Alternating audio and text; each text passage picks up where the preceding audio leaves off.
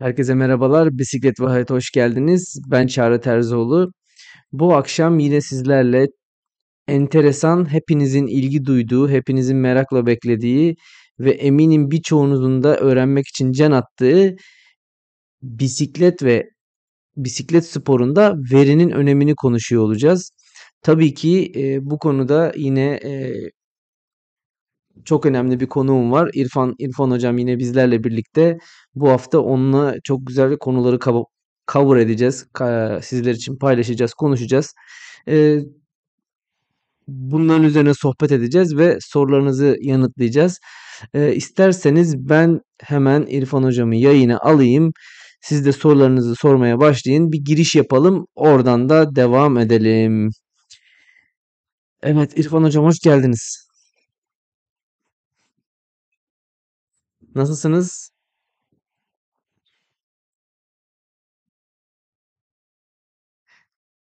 Evet evet çok şükür hepimiz hepimiz iyiyiz. Keyifler yerinde çok şükür.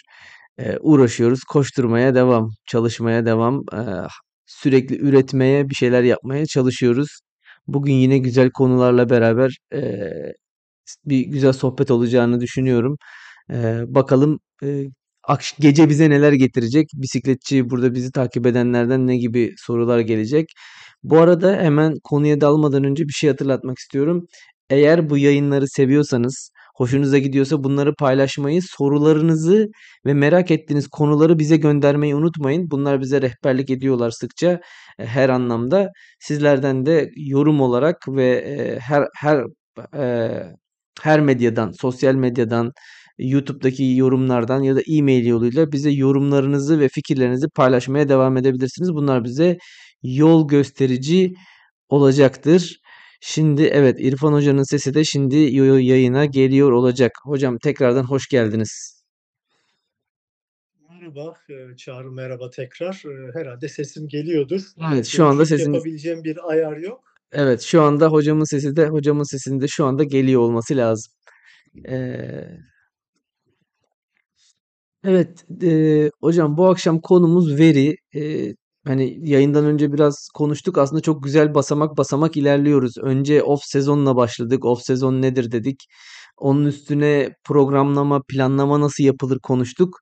Eee, planlamayı yaparken bunları konuşurken işte tabii ki datadan çeşitli veriler verdik, çeşitli eee, ölçütler verdik. Şimdi bugün Eee, bu biraz bu ölçütler hakkında, datanın önemi hakkında, bu dataları nasıl toplayacağımız, hangi dataları toplamamız gerektiği ya da hangi dataları toplarsak iyi olacağından konuşalım biraz. Ve bu dataları tabii ki de nasıl kullanacağımızdan, nasıl analiz edeceğimizden eee, da konuşalım. Sonra da soruları cevaplamaya başlarız. Eee, ben o zaman ilk soruyla hemen başlayayım. Neden veri toplamalıyız? Yani bu data işi şimdi siz çok uzun zamandır e, spor yapan bir insansınız. Yani e, kaç sene oldu? Hani 30 seneden fazladır bir bisiklet sporculuğu geçmiş. Fazla. İlk başladığınız zaman bu kadar bir data çılgınlığı, veri çılgınlığı yoktu ortada. O zaman da antrenman yapıyordunuz ama değil mi? Yani sonuçta antrenman bir şekilde yapılıyordu.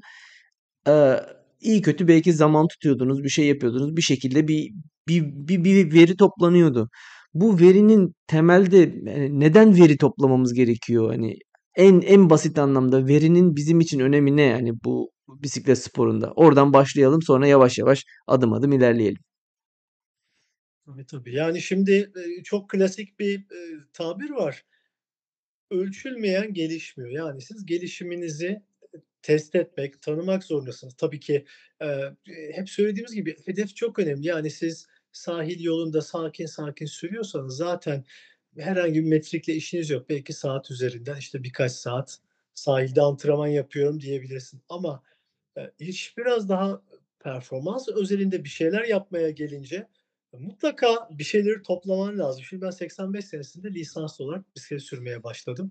Eee, o yıllarda daha henüz kilometre saati bile yoktu. Belki yeni yeni yurt dışında vardı ama bize ulaşması hatırlıyorum. Ben 88 senesinde Amerika'dan gelen bir arkadaşımın eee, Avoset marka kilometre saati aldım. İşte o zaman, eee, bunu ne için kullandık? Ben hangi hızla gidiyorum? belli mesafeleri ne kadar sürede kat ediyorum? Bizim tipik bir hesabımız vardı. Bizim kulübümüz Üsküdar'daydı. Kulübümüzden Beykoz'a gidiş geliş 40 kilometreydi ve bizim hedefimiz genelde böyle, eee, hızlı antrenman yapacağımız interval günü ya da tempo günleri 1 saatte Beykoz'a gidip gelmekti. Çünkü 1 saatte Beykoz'a gidip gelirsek biliyoruz ki 40 ortalamayla ben gün ben o gün o antrenmanı tamamlamış olacağım. Yani o gün, eee, o zamanlarda kilometre saati yokken çıkış ve dönüş saatlerimize bakardık. Sonrasında, işte, iş, eee, hız saatlerine geldi. Ortalama hıza bakmaya başladık. İşte, yokuşu kaç kilometre hızla çıkıyorum. Eee, 3 ay sonra o yokuşu daha hızlı çıkabildim ama tabii biliyorsunuz, eee, hız çok aldatıcı bir metrik çünkü rüzgâr arkadan olur, farklı bir şey olur, eee, sizi yanıltabilir. Eee, daha sonra, eee, nabız saatlerinden önce aslında şey çıktı, eee, Cyclomester, eee, isimli bir kilometre saati vardı. Altimetre ölçmeye başladı. Onu almıştım ben. Eee, tırmanışları, irtifaları kaydetmeye başladı. Bir antrenmanda kaç irtifa kaydediyorum? Eee, bu benim için de bir, eee, önemli veri oldu. Birazdan bunları nasıl kullanacağımı da anlatacağım. Sonrasında nabız saatleri, daha doğrusu nabız bantları hayatımıza çok geç girdi. Yani biz faal olarak spor yaparken, eee, kullanamıyorduk bunları çünkü elimizde yoktu ya da, işte, ülkemize gelmiyordu. Peki nasıl nabızla çalışıyorduk? Ergometre üzerinde antrenör belli aralıklarla nabzımızı ölçüyordu. Eee, elinde kronometresi ya şah damarından ya da, eee, işte, bileğimizden ölçerek, eee, nabız verisini kenara not ediyordu. Yani maksimum nabzımız kaç? Eee, mesela kamplardayken sabah uyandığımızda, eee, istirahat nabzımızı ölçerdik. Biliyorsunuz yataktan, eee, çıkmadan ölçülmesi lazım uyandıktan sonra. Kitapta yazan bu. Eee, bu şekilde Şim birtakım ş veriler elimizde şimdi şimdi artık hepimiz kolumuzda sürekli nabız ölçen saatlerle yatıyoruz, kalkıyoruz. Hatta, eee, bana şimdi yakında, eee, bir cihaz gelecek. Onun da bilgilerini paylaşacağım. Eee, 24 saat glikoz seviyesini ölçüyor. Kolunda bant gibi taşıyorsun. Buna göre, işte, beslenmeni vs.'ni organize Yani, hani, böyle data, eee, çok hızlı bir şekilde gelişiyor. Şu anda mesela, işte, bir bisiklet aldığınız zaman artık, hani, işte, bir Garmin olsun, bir Wahoo olsun, bir cihaz almak, hani, alabiliyorsa tabii ki, eee, bir cihaz almak artık, hani, en basit, en temel şey oldu. Hemen bisiklet aldım mı, tamam bunu da almalıyım. Hatta artık bisikletler, hani, tabii ki power metre konusuna doğru geleceğiz ama, hani, kilometre saatinin bile olmadığı bir dönemden şimdi bisikletlerin fabrikadan power metreyle çıktığı, yani, vitrinden direkt power metresi üstünde ekstra bir komponent olarak almadığın şekilde bisikletler satılmaya başlandı. Hani, profesyonel sporcularda gördüğümüz şey artık gayet yaygın bir şeye geldi. Eee, şimdi şuraya şuna dayanmak istiyorum. Tabii ki, eee, ölçemediğimiz şeyi geliştiremiyoruz doğal olarak. Çünkü analiz edemiyoruz. Zayıf ve güçlü yönlerimizi bulmak için bu önemli. Burada siz şey dediniz, hız kendi başına tabii ki yeterli değil. Çünkü çok fazla değişken var. İşte, eee, peki şimdi hız hızdan sonra nabız var, kadans var. Eee, hız, nabız gibi verileri ölçmek ya da hızı ölçmek en temelde neden tek başına yeterli değil? Nabzı tek başına ölçmek neden günümüzde çok ya da nasıl kombine etmek lazım? Biraz onlardan biraz onlardan bahsedelim mi hocam? Yani, eee, bir datayı tek tek bir data sahibi olmak neden tek başına yeterli değil? Neden kombine etmek lazım? Şimdi, eee, sonuçta, biz, eee, biyolojik bir motoruz ve birtakım fizyolojik unsurları ölçmek gerekiyor ve belli birtakım fizyolojik aralıklar, eee, bedenimizde farklı birtakım gelişimlere yol veriyor. Yani nabızla bile ki nabız çok uzun süre popüler olarak kullanıldı, hâlâ da kullanılıyor. Eee, power metrenin işe girişinden belki 20 sene öncesine kadar dayanıyor. Çünkü power metre aşağı yukarı, eee, 20 yıldır, ııı, bisiklet sektöründe kullanılıyor. İşte SRM'lerle girildi. 2000'lerde profesyonel sporcular kullanmaya başlandı. Nabzın öncesi bundan bir 20 yılı var. Dolayısıyla nabız ki hâlen, eee, power metreye erişimi olmayanlar ya da ben o derece profesyonel bakmıyorum, nabız benim işimi görür diyenler için çok kıymetli. Hani, hız artık, eee, GPS'li saatler ki eskiden mıknatıslıydı bunlar, GPS de yoktu. İşte Tabii. jant teline bir mıknatıs takardık. Eee, jantın, çapı, kullandığınız lastik ebadıyla onu bir kalibre ederdiniz. O şekilde kullanırdık. Eee, bundan sonra tabii işi GPS girdi devreye. Yani hız artık açıkçası farklı birtakım parametrelerin hesabı için, eee, işimize yarıyor. Yoksa ya ben işte, eee, bugün şu şu tempoda gidiyorum çok önemli değil. Kafadan rüzgar vardır. Eee, farklı bir efor verirsiniz 30 kilometre gitmek için. Arkadan rüzgar vardır. Zon 1'de bile çok rahat gidersiniz. Hatta pedal çevirmeden sizi götüren rüzgarlar var. Mesela şu ara lodos var, çok kuvvetli. Ben Beykoz'a doğru giderken neredeyse pedal bile çevirmiyorum. Nabzım yükselmeden Beykoz'a gidiyorum ama dönüşte dayak yiyorum. Neyse konuyu çok fazla dağıtmayayım. Şimdi, eee, nabız, eee, hayatımıza şöyle giriyor bir kere, eee, stresi ölçüyor. Bunun en büyük avantajı bu. Eee, dolayısıyla hâlen, eee, güç ölçerle beraber kullanılmasını kesinlikle öneriyorum ve, eee, gerçekten çok kıymetli bir, eee, veri katıyor havuza.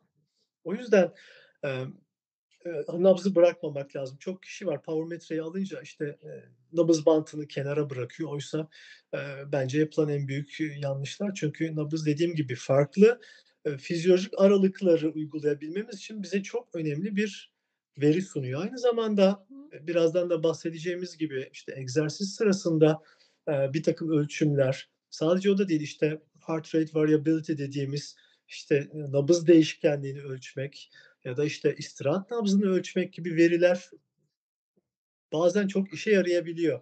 Çünkü, eee, herkeste olmasa bile mesela istirahat nabzının yavaş yavaş düşmesi, işte, kalbin stroke volümü dediğimiz bir pompada daha çok, eee, kan basmasıyla da, eee, düşebiliyor ve bu bir performans göstergesi olarak kabul edilebiliyor yerine göre. Ama tabii bunun karşısında olan literatürler, çalışmalar da var ya da maksimum nabzınız. Forma girdikçe düşebildiği gibi forma girdikçe maksimum nabzı değişmeyen hatta yükselen sporcular da var. Yani parmak izi gibi bunu, eee, kişinin kendi okuması lazım. Bu şey gibi aynı, parametre konusunda konuşacağız. Mesela TSS gibi karşılaştıramayız senle benim TSS'imi. Çünkü, eee, hepimizin o hesap yapan verileri farklı. Eee, Bir de şey de VO2'miz önemli. farklı, onu hesaplayan Bu arada, hani, onlara tabii gireriz. Şimdi mesela, eee, kullandığımız yazılımlar bu tip metrikleri hesaplıyorlar TSS vs. gibi ama bizim onlara datayı ne kadar doğru verdiğimiz de önemli. Sen kilonu sürekli ölçmüyorsan, işte, ne bileyim, dinlenik nabzını update güncellemiyorsan gibi, hani, ya da yeterli sıklıkta antrenman yapmıyorsan, işte, power verini doğru girmiyorsan gibi şeyler bu gibi sonuçların, bu gibi analizlerin doğruluktan uzaklaşmasına da sebep oluyor. Bunlar, hani, ileride konuşacağımız şeyler. Burada ben nabız bandı ile ilgili bir şey daha eklemek istiyorum. Hani, siz stresi ölçüyor dedin hocam. Hani, şey çok önemli mesela çıkıyoruz, işte işte, dediniz ya power metre alınca nabız bandını bırakıyor diye. Hani, eee, ben onu gerçekten sizin dediğiniz gibi doğru bulmuyorum. Çünkü power'la power ve nabız böyle belli bir şeye girene kadar, korelasyona, belli bir uyumluluğa girene kadar, hani, eee, bugün bisiklete bindim, yarın tamam benim power'ım nabzımın yerini aldı gibi bir şeye, gelmiyor zaten. Hani, çok vakit alan bir şey onların böyle senkronize, böyle bir korelasyonda hareket etmesi ya da, işte, eee, bir bir muhabbet arasında da söylemiştim. Mesela zon 2'de antrenman yapıyorsunuz ama antrenman uzadıkça sizin nabzınız ister istemez yükseliyor. Power zonunuz zon 2'de kalıyor ama nabız zonlarınız yükselmeye başlıyor. O zaman antrenman aslında zon 2 antrenmanı olmuyor, başka bir şeye dönüşmüş oluyor. Stres arttığı için, hani, buradan stres ölçümüne geliyor gibi gibi bir sürü metrikler var. O yüzden belki de tek başına bir datayı ölçmek de çok, mantıklı değil. Tabii, tabii ama tabii power metre, hani, gerçekten, günümüz şartlarında herkesin ulaşamayacağı bir cihaz fiyatı itibariyle. Artı onu takip etmek, analizini yapmak. Oysa bugün, eee, nabız bantlarına çok rahat ulaşabiliyorsunuz. Bugün Decathlon'a gidip kendiniz pat diye alabileceğiniz gibi internetten ya da yurt dışından her yerden bulabiliyorsunuz ve bunun için özel bir cihaza da gerek yok. Akıllı saatiniz, eee, ya da, işte, head unit dediğimiz kilometre saatinizde ya da cep telefonunuzda bu verileri çok rahat görüp, eee, sürüşünüzü ona göre ayarlayabiliyorsunuz. Hatta, eee, nabızla ilgili birçok şey yapmak mümkün. Nabız zonlarınızı bir kere tabii tespit etmeniz lazım. Bunun için genelde önerilen maksimum nabzınız değil, eee, laktat eşiği, eee, nabzınızı bulup onun üzerinden zonları belirlemeniz öneriliyor. Bunun için de internette de çok kolay bulabilirsiniz. İşte, eee, LTHR diye kısaltıyoruz, Lactate Threshold Heart Rate diye. Bunu, işte, bir, eee, iyi bir ısınmadan sonra, emm, 30 dakika boyunca, eee, sürdürülebilir bir tempoda bir zamana karşı yapıyorsunuz ve son 20 dakikanın nabız ortalamasını aldığınızda bu sizin, işte, Lactate Threshold Heart Rate'iniz. Bunun üzerinden, işte, Cogan'ın o, eee, zonlarını çok rahat çalışabilirsiniz. O Tabii, zaman, eee eee, hocam o hazır, eee, nabız işine nabız işine girmeye başlamışken aslında şöyle yapalım.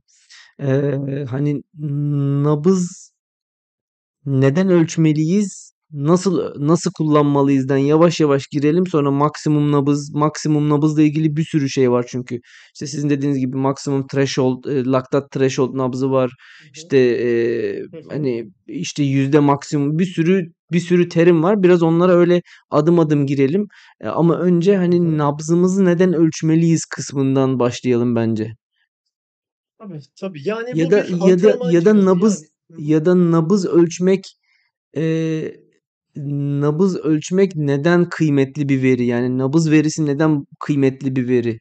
Oradan başlayalım. Hı hı. Hı hı. Evet, ya, aslında, hı, başta söylemiştik, şimdi tekrar vurgulayalım sorunun üzerine. Şimdi, eee, nabız çok önemli bir veri bir kere. Yani bu bir training tool yani bir antrenman, eee, cihazı diyelim, aleti, Hı hı. eee, nabız ölçerler. Eee, powermetreniz yoksa, eee, nabız ölçeri kullanmamızın amacı antrenman zonlarını bilmek. Yani sizin spesifik hedefleriniz var fitness ve performans konusunda. Bu aralıkları doğru tutturabilmek için nabız bantı kullanıyoruz. İşte, eee, geçen, eee, şeyde slaytlarda paylaşmıştım. Cogan'ın zonları ile ilgili o tabloyu internetten çok rahat bulabilirsiniz. Zon 1, zon 2, zon 3, işte, eee, endurance zonu, işte, atıyorum aerobik zon, tempo zonu, eee, laktat eşiği zonu ve daha yukarısı için. Ya, bu aralıkları kullanmak lazım. Yani amacınıza uygun olarak ya da hedefinize uygun, siz bir endurance sporcusu olmak istiyorsanız, hedefiniz, eee, bu aralıkta antrenman yapmaksa bunu görerek doğru bir aralıkta sürmek ya da, işte, yokuş geldiğinde de endurance, eee, temposunu devam ettirebilmek. Bunun için nabza bakarak temponuzu düşürmek. Çünkü siz aynı tempoda yokuş çıkmaya devam ederseniz nabzınız ne olacak? Eee, istediğiniz aralığın üstüne çıkacak. Dolayısıyla, Evet. eee, ekranınızda ya, eee, ııı, kalp atışınız daha ziyade tavsiyem nabız zonları, hangi zonda gidiyorsunuz?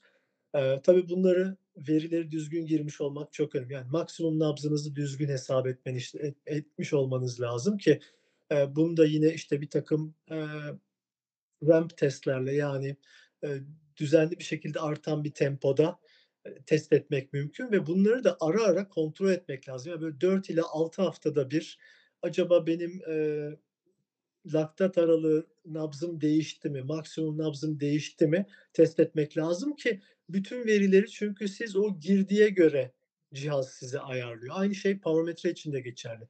4 ila 6 haftada bir önerilen, eğer siz artık hız aldınız, intensity, yoğunluk dönemine girdiyseniz o verilerin hep taze olması lazım. Aynı Ben o aralığı ben o ben o test tekrar aralığını genelde hep böyle, eee, 8 hafta yani 2 ay diyebileceğimiz bir aralık gibi ya benim aklımda öyle kalmış. Yani şimdi 4-6 Ya, hafta kitaplarda deyince bana biraz bu kısa geliyor. hani, böyle, hani, çok pimpirikli tipler vardır böyle, sayılar çok önemlidir ve o o tip insanlar için bu daha iyi. Daha erkenine gerek yok çünkü o kadar büyük ve hızlı dalgalanmalar olmaz.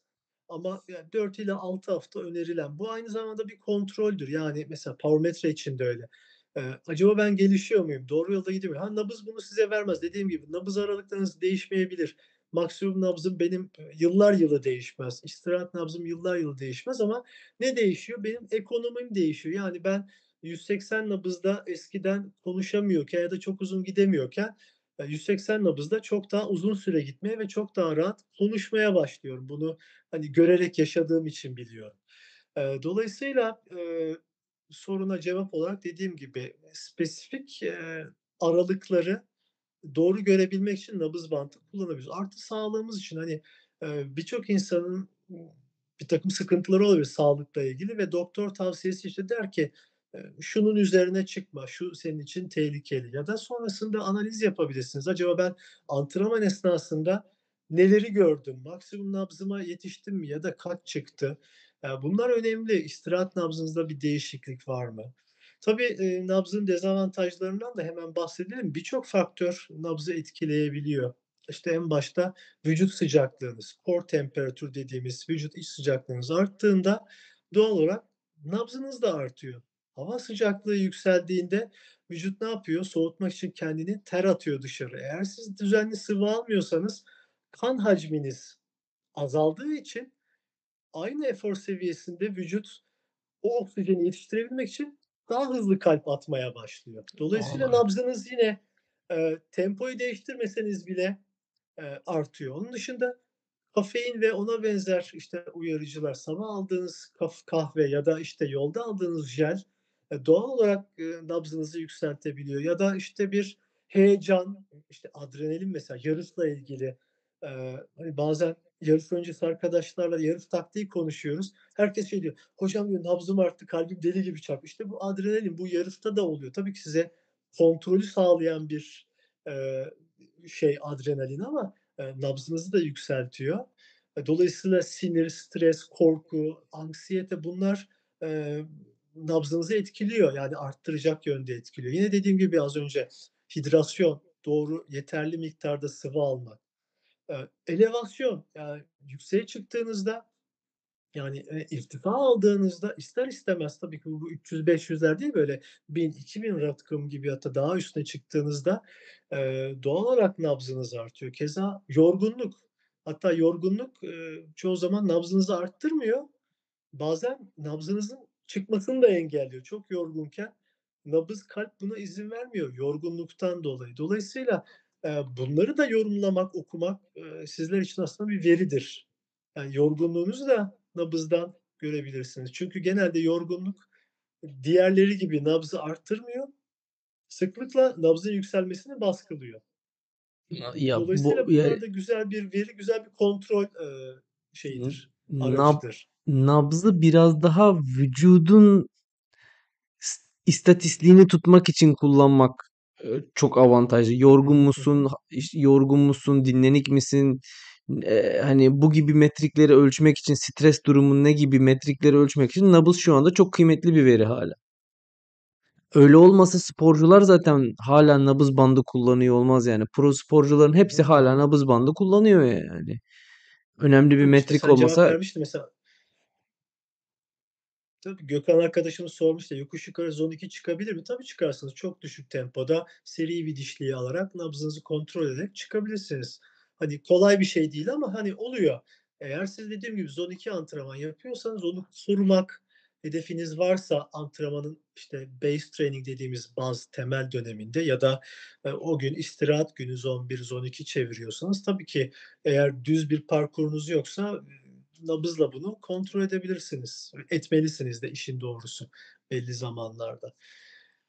Eee, onun dışında, biraz, eee, eee, şeylere girelim mi? Biraz, şu şuna girmek istiyorum şimdi. Zonlardan bahsettik hazır oraya girmişken. Farklı farklı yaklaşımlar var. İşte, Andy Coggan farklı zonlara bölüyor. İşte, farklı, eee, işte, 7 7 zonlu bir bölme var. 5'e bölüyorlar. Hani, bu nabız nabız zonları temelde bize neyi ifade ediyor? Hani, zon 1 dediğimiz nedir? Zon 2 ne dediğimiz nedir? Zon 3 Hı bunların üstünde biraz duralım. Sonra bunları basitçe nasıl buluruz? Tabii ki önce maksimum nabzımızı bulmamız lazım bunlar için ama, hani, bunlar bunlar nedir? Nasıl buluruz? Biraz bunlara değinelim mi?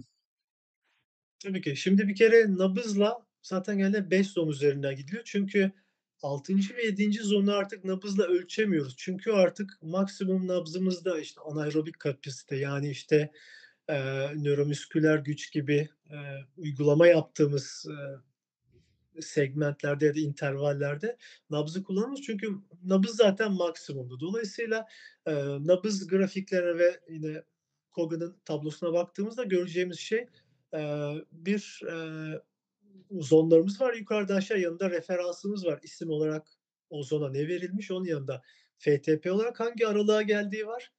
Eee, bazılarında maksimum nabızla, eee, zonlar verilmiş nabızda, bazılarında eşik nabızla. Az önce söyledim, eşik nabzı bulmak için iyi bir ısınma ardından, böyle 10-15 dakika ısınma ardından ki arada birkaç sprint yaparak bacakları ve nabzını hazırlayıp sonrasında yarım saatlik bir zamana karşı sürdürülebilir bir tempoda ve bunun son 20 dakikasında alacağınız, eee, zamana karşının, eee, yani tüm gücünüzü o 30 dakikaya s yaydığımızı varsayıyorum.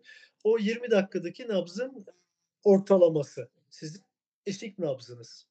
Dolayısıyla ya maksimum nabzı ya, eşik nabzınızı alarak, eee, zonları oluşturuyoruz. Örnek veriyorum, daha doğrusu siz sisteme bunları giriyorsunuz Garmin'inize ya da, işte, ne kullanıyorsanız ve zon 1 genelde nedir? Eee, maksimum nabzın %50'si %60'ı aralığında.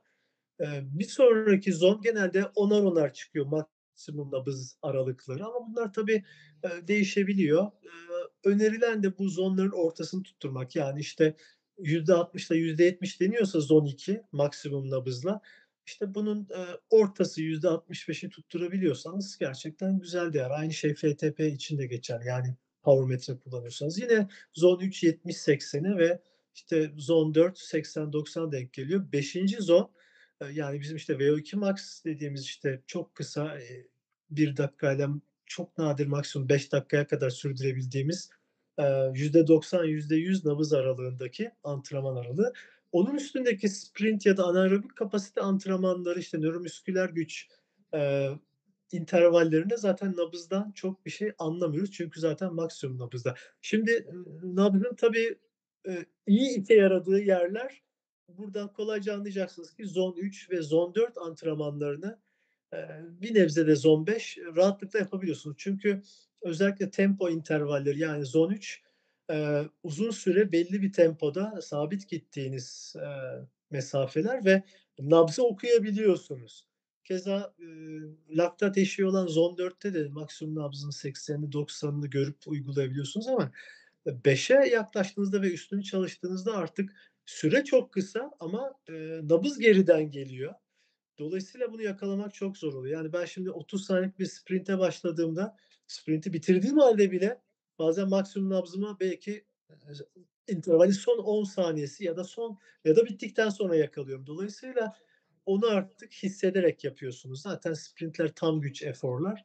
Dolayısıyla, eee, zaten bu kadar üst düzeyde, eee, intervalleri ve fizyolojik aralıkları kullananların, eee, şöyle tahmin ediyorum, daha büyük hedefleri vardır ve artık power metreye geçme zamanı gelmiştir diyebilirim. Ama olmuyorsa da yine bu şekilde çalışmaya devam edebilirler. Çünkü, eee, mesela TSS'i bile nabızla ayarlayabiliyorsunuz. Heart Rate TSS denen bir veri var. Bunları, eee, TrainingPeaks ya da Trainerroad sıklıkla kullanıyor. Yani siz antrenman stres skorunu bile nabız üzerinden bulup, eee, training stres skorla çalışabiliyorsunuz ama tabii hiçbir zaman power metreden aldığınız veri kadar tutarlı ve düzgün olmuyor.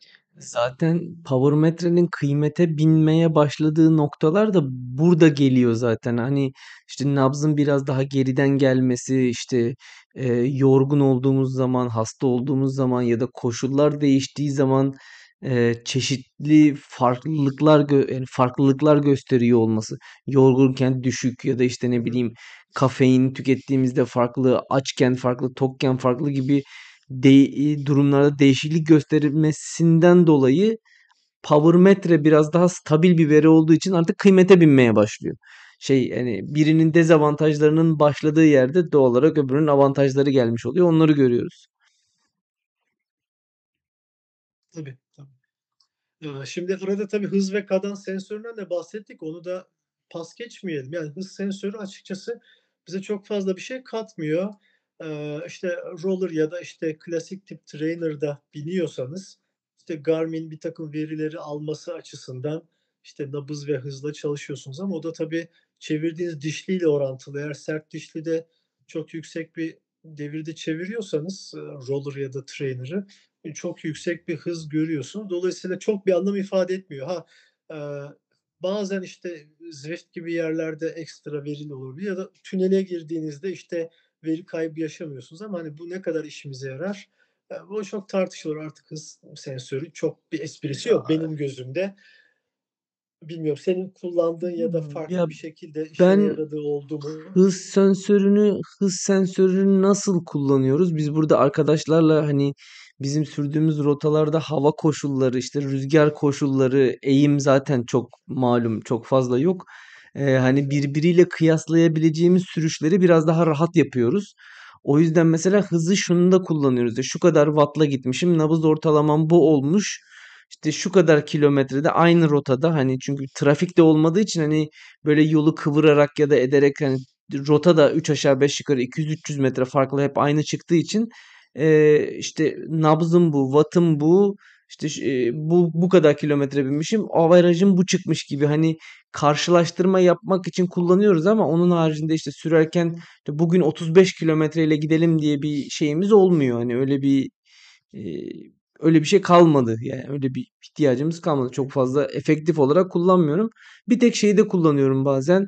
Daha önceden çıktığım bir yokuş varsa eee, o yokuşta şeye bakıyorum, işte, tamam Zone 2'de ya da Zone 3'te eğer o, e e hani, o efor seviyeme göre daha önce o yokuşu ne kadar hızlı çıktıysam acaba daha mı daha mı gerideyim, daha mı ilerideyim, daha mı yavaş, daha mı hızlı çıkıyorum, ona bakıyorum. Yoksa başka bir çok bir fonksiyonu E, yok. onu GPS'ten okuyorsun zaten. Benim E, hani, bir tabii, de hız tabii. sensörü var ya, hani, Ha, yok, eee, yok, arka yok. göbeğe ya da şeye takılan, hani, eee, sensör olarak bahsediyorum. Yoksa artık GPS'le her şeyi alıyoruz. Onun dışında Ya kadans tabii ki, belli kadans intervalleri, antrenmanları yapılıyor. Mesela, işte, bugün, özellikle temel antrenman döneminde, işte, 100 kadans bugün çevireyim, ya da, işte, bugün tork antrenmanı yapayım, bisiklet üzerinde kuvvet egzersizi yapayım, işte, Düşük 40 kadans, kadans. 30 kadans, 50 kadans. Evet, hani, orada belki, hani, antrenmanı doğru yapmak için kullanılabilir ama onlar da tabii, hani, eee, bilmiyorum, eee, bisiklet üstünde kuvvet antrenmanları çok da önerilmiyor uzun vadeli ya da uzun süreli. İşte, eklemlere çok yük bindiği için onun Tabii. yerine geçen, Ya, eee, bi bisiklet şeylerde konuştuğumuz gibi artık bisiklet haricinde yapılan kuvvet antrenmanları çok daha verimli oluyor. bisiklet üstünde zaten, hani, eee, şey olarak, e nasıl diyeyim, biyomekanik olarak böyle, hani, 75-80 kadansın altına düşmek, 75-80 kadansın altında sürekli bisiklete binebiliyor biniyor olmak eklem sağlığı için kalça, diz ve bilek, ayak özellikle ayaklarda eklem sağlığı için çok zararlı yani, hiç tavsiye edilmeyen bir şey. O yüzden mesela ben insanlara söylüyorum, işte, yokuş çıkarken, eee, ne zaman vites küçültmeliyim? İşte, kadansın 75'in altına düşüyorsa vites değiştirmen lazım. Ya da, hani, eğer sen en easy koşulda bile kadansın bunun altına düşüyorsa o yokuşu çıkma yani. Kendine zarar veriyorsun. Senin için hiçbir faydası yok gibi. Evet, evet. Ya, bu arada tabii aklıma, geliyor şey yaptıkça. Mesela nabızla çalışırken, eee, TRIMP denen bir Training Impulse metriği de kullanılabilir. Burada, belli nabız, aralıklarında, ne kadar süre kaldığınla ilgili de birtakım veriler, eee, çıkarabiliyor birtakım yazılımlar. Dediğim gibi, yani, TRIMP, Training Impulse da eğer power metre yoksa dediğim gibi HRTSS, kullanılabilir.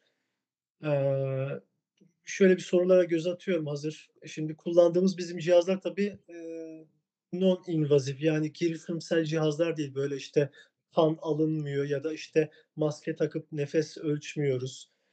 Dolayısıyla, Zafer arkadaşımız sormuş, nefesteki oksijeni ölçen cihazlar satılıyor. Bence bunlar kişisel kullanım için çok uygun değil. Bunun için testleri yapan laboratuvarlar, üniversite hastaneleri ya da, işte, dediğim gibi spor bilimleri konusunda çalışan hocalar var. Bunlar bu işi daha düzgün ve doğru yapacaktır. İstanbul'da yani benim tavsiyem olur. Yani İstanbul'da yanlış bilmiyorsam, Acıbadem min bir sporla ilgili bir bölümü var. Onlar böyle, işte, VO2 max testi gibi testler yapıyorlar. Keza üniversitelerde de yapılıyor. Fenerbahçe Üniversitesi yapıyor Fatih Koçak arkadaşımız biliyor. İşte, Çukurova'da Cumhur Boyraz çalışıyor. Yani bunlar yapılıyor ama bunlar çok el altında olan şeyler değil. Yani, eee, bir kısmı için gerçekten ciddi ücret ödemeniz lazım. Öbür kısımda hoca o konuda bir çalışması olacak ki hadi, işte, test için denek lazım diyecek. Yoksa gidip de, hani, Cumhur'un kapısına sıraya girsek, "Haydi Cumhur hocam bize VO2 max testi yap." ya, ne bileyim, işte, eşiklerimizi bir ölçelim, nereye gittik geldik. Yani bu dediğim gibi, hani, çok girişimsel olmamalı. Mesela sen dedin, glikoz sensörü, işte continuous glucose monitor bunlar epey yaygın oldu biliyorsun.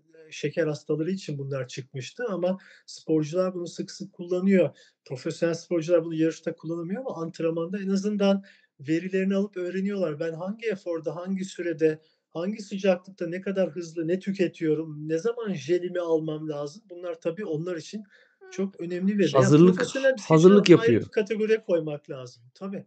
Tabii, tabii. Ayn aynen öyle. Bir arkadaşım sormuş, power analizine geleceğiz birazdan. O konuda böyle çok temel bilgiler vereceğiz. Tabii ki işin çok derin boyutu da var ama biz, genel anlamda bunu zaten bugünkü asıl konuşmamızın belki de odağında o var. Power çok temel olarak işte bir, mesela Intervals ICU gibi bir web sitesinde verilerinizi temel olarak nasıl analiz edersiniz? Yani bir ana, resme nasıl bakmayı en azından bugün, görüşeceğiz, konuşacağız. İşte, eee, Golden Cheetah gibi bir yazılım ya da Training Peaks'te kabaca geçen sezonunuzu nasıl değerlendiririz ya da şu an şu an yaptığım antrenmanda ben ne durumdayım? Artı bunu kullanarak, eee, bir projeksiyon yaparak ben 1 ay sonra ya da 3 ay sonra nereye geleceğim? Eee, bunları görebiliriz. Bunlarla ilgili konuşacağız ama işte yavaş yavaş önce nabızla ilgili, hani, kısmı aydınlatmaya çalıştık. Çünkü nabız dediğim gibi hâlâ çok kolay kullanılan ve kolay bulunabilen bir ekipman. Saatler çok düzgün ölçmüyor çünkü bilek, eee, oynak, hareketli. Dolayısıyla göğüs bandı, eee, çok daha mantıklı ve düzgün ölçümler Orada şey var. alabiliyor. Wahoo'nun Wahoo'nun eee, Wahoo'nun bir tane böyle eee, eee, bandı var. Eee, hani böyle göğsüne takmak istemeyenler için yine saatler gibi eee, ışık eee, ışık sensörü, lazer sensörüyle deri altından ölçüyor. Ama kolun üst kısmına takıldığı için hareket etme ya da şey gibi değil, nabız bandı gibi sıkı tutuyor. Ama işte burada nabız bandı tutmayı sevmeyenler, özellikle kadın sporcular çok tercih ediyor. Biz kadın sporculara çok veriyoruz. Kollarına takıyorlar. Hani e, o da bir o da bir o da bir opsiyon. Yani seçenekler çok. İşte saatler, nabız bantları birçok seviyede var ki hani artık çok basit hani çok artık sigmalar vesaireler çok basit kalmaya başladı. Onların bile nabız ölçen bir sürü modeli var. Bu arada ben Zafer Zafer'in sorusuna bir şey daha eklemek istiyorum. Şimdi bu tip cihazlar hocamın dediği gibi hani doğru ortamlarda kullanılmadığı zaman doğru sonuç vermeyebilecekleri gibi oradan çıkan sonucu nasıl kullanacağını tamam cihazı aldın ölçümü yaptın ama o, o sonucu ne yapacaksın? O yüzden de işe yarayıp yaramamasından ziyade hani o sonucu analiz kullanabilecek misin? O önemli zaten. Tabii. O konuda tabii şey diyebiliriz. Şimdi, eee, sevgili Çağrı'nın yakın zamanda yine çok kaliteli konukları olacak. Beslenme konusunda, eee, bu alanda iyi çalışan biri var. İşte, adını anıyoruz Cumhur Boyraz. O da, eee, ilerleyen haftalarda eğer bir aksilik olmazsa, eee, yayının konuğu olacak. Eee, hepimiz merakla bekliyoruz. Asıl soruları onlara sorabiliriz, böyle girişimsel cihazlarla ilgili olanları. Dolayısıyla, onlar için de, eee, güzel, eee, oturumlar gelecek. Biz bugün dediğim gibi temel olarak metriklerden, eee, neyi kullanacağız, nasıl Ne kullanacağız? nedir, ne değildir? Evet, evet. Şimdi tabii trainer'lar evde çoğaldı. Trainer'lar çoğalınca, işte, smart trainer'lar, interaktifler bisiklet üstünde olmasa bile, yani, yolda sürerken kışın büyük bir, eee, kitle, eee, power'la çalışıyor aslında. İşte, Zwift'e giriyor, yarışlar koşuyor, antrenmanlar yapıyor, Alpe d'Huez'e çıkıyor, zamana karşı yarışları yapıyorlar ve ellerinde bir power verisi var. Eee, işte, estimated FTP verileri var. Yani, bu sistemlerin verdiği tahmini bir FTP'dir. Yani size gidip de 20 dakika antrenman yaptırtmıyor. İşte sizin, eee, maksimum, işte 1 dakikalık maksimum ya da işte 3 dakikalık maksimum verinizden tahmini bir FTP değeri çıkartıyor. İFTP yani E, estimated FTP gibi. Yani biz siz gidip de işte 20 dakikalık, eee, o çileye girmeden ya da onun bir daha kolayı belki en azından ben daha kolay buluyorum ramp testi. Giderek artan işte 5 dakikalık aralıklarla artan wattta patlayana kadar bu iş devam ediyor. O testle de bir FTP değeri alabiliyorsunuz. Yani, eee, bunlar belki çok daha sık ve, eee, zahmetsiz yapılabilecek testler. Eee, dolayısıyla bunlar işin içine girdi ve, eee, dolayısıyla powermetre artık hepimizin hayatında oluyor. Yani bana da çok sorular geliyor. Forumlarda da tartışıyoruz. İşte hocam ATL, CTL, TSB ile ilgili sorular var. Ben hangi aşamadayım? İşte, eee, mesela diyor ki "E-FTP'm arttı, ne olabilir?" Şimdi E-FTP dediğim gibi çok kısa aralıklarla sizin, eee, FTP'nizi tahmin etmeye çalışıyor. Eğer, eee, kısa sürelerde patlayıcı gücünüz yüksekse doğal olarak FTP değerinizi olduğundan daha yüksek gösterebiliyor. Yani bunların yanılma payları yüksek. Adı üzerinde estimated. Dolayısıyla bu bir zamanla oturacak bir şey. Mesela maksimum nabzı almak bile 2-3 TET sonrasında belki doğru maksimum nabzı almanız daha yerinde olur. Çünkü o gün hava şartları, yorgunluk, sıcaklık, su sizin maksimum şa işte nabzınızı etkileyebilir ya da yorgunluğunuz. Dediğim gibi maksimuma çıkamayabilirsiniz. Ben bile bazen, işte, maksimum nabzı gördüğümde bazen 196'da kesiliyorum. Bazen 200'de, bazen 206 gördüğüm bile oluyor. Ben Dolayısıyla mesela hangisini almalıyım? Bunların ortalamasını alıyorum. koşu ben mesela koşu nab emm, eee, şimdi ben koşu da yapıyorum. Yani aynı zamanda sadece bisiklet yapmıyorum. Genelde, koşu yap koştuğum zaman yarışta koştuğum, hani, en uzun süre tutunduğum nabzı maksimum nabı atıyorum. O yarış sırasında uzun süre atıyorum böyle 10 sa o 5 dakika, 10 dakika neyse gördüğüm maksimum nabzı, "Ha, tamam." diyorum. Ben o eforu biraz da hatırladığım için, yani, gidebileceğim maksimum bu deyip, hani, mesela maksimum nabız olarak, eee, varsaydığım da oluyor zaman zaman. Hani, çok gerçekçi bir ortamda ölçmüş gibi oluyoruz. Şimdi, eee şeylerden bahsettik. Yavaş yavaş power meselesine girelim mi hocam? Aslında biraz girdik. Biraz daha derinlemesine doğru başlayalım aslında. Evet. Evet, evet. Şimdi arkadaşlar, eee, biliyorsunuz powermetre'de birtakım veriler alıyoruz ve eğer nabız veriniz de varsa size çok daha güzel bir, eee, grafik çiziyor bu veriler. Eee, bu veriler ne kadar gerçek diye sormuş arkadaşımız. Eğer bir powermetre ve nabız bantı kullanıyorsanız, eee, veriler oldukça gerçek. Eee, şimdi birazdan, Çağrı, eee, ekrana bir, eee, grafik yansıtacak. Ben de o grafik üzerinden biraz konuyu anlatmaya çalışacağım. Çünkü, eee, burada, eee, dediğim gibi, eee, grafik bize çok şey anlatacak.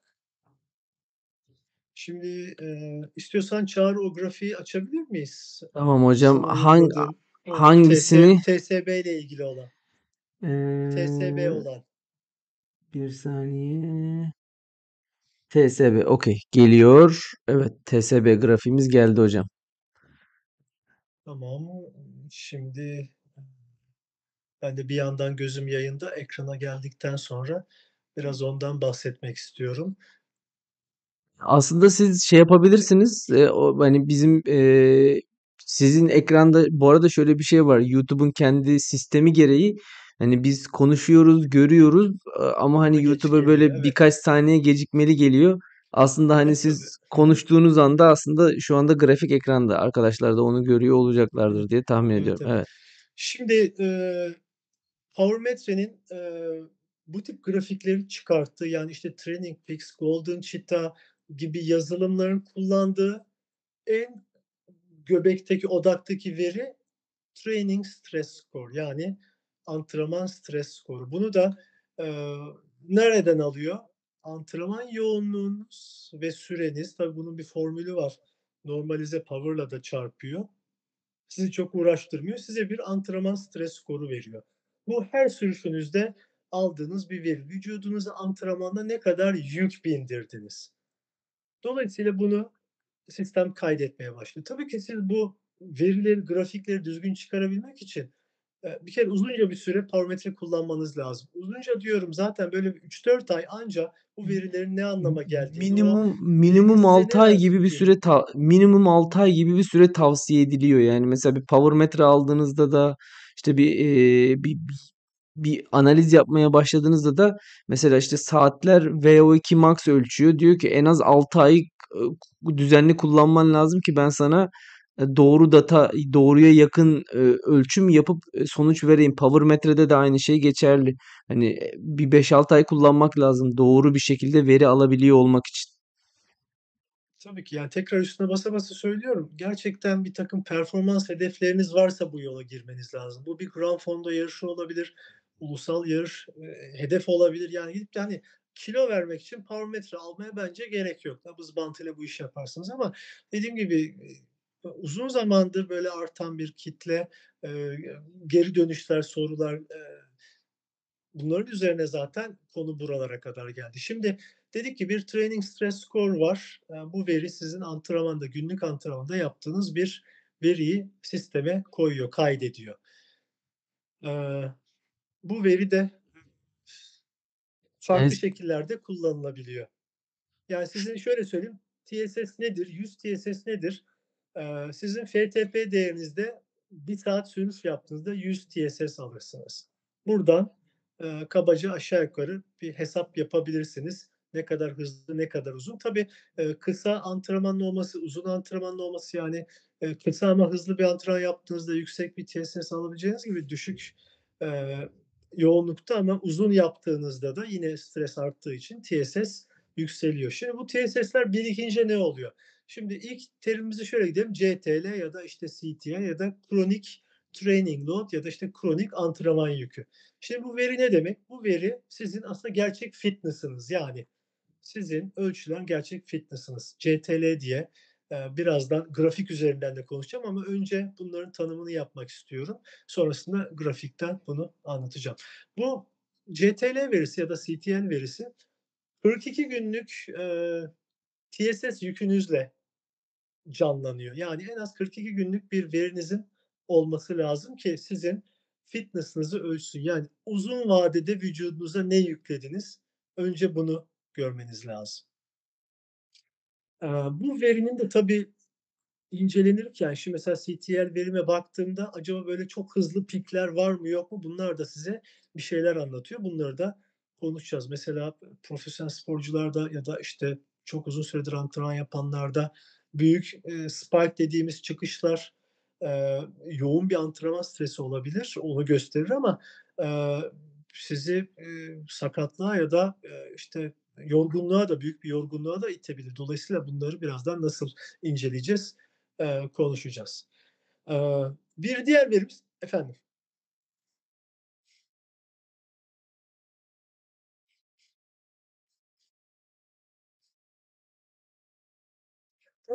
Tabii, tabii, tabii,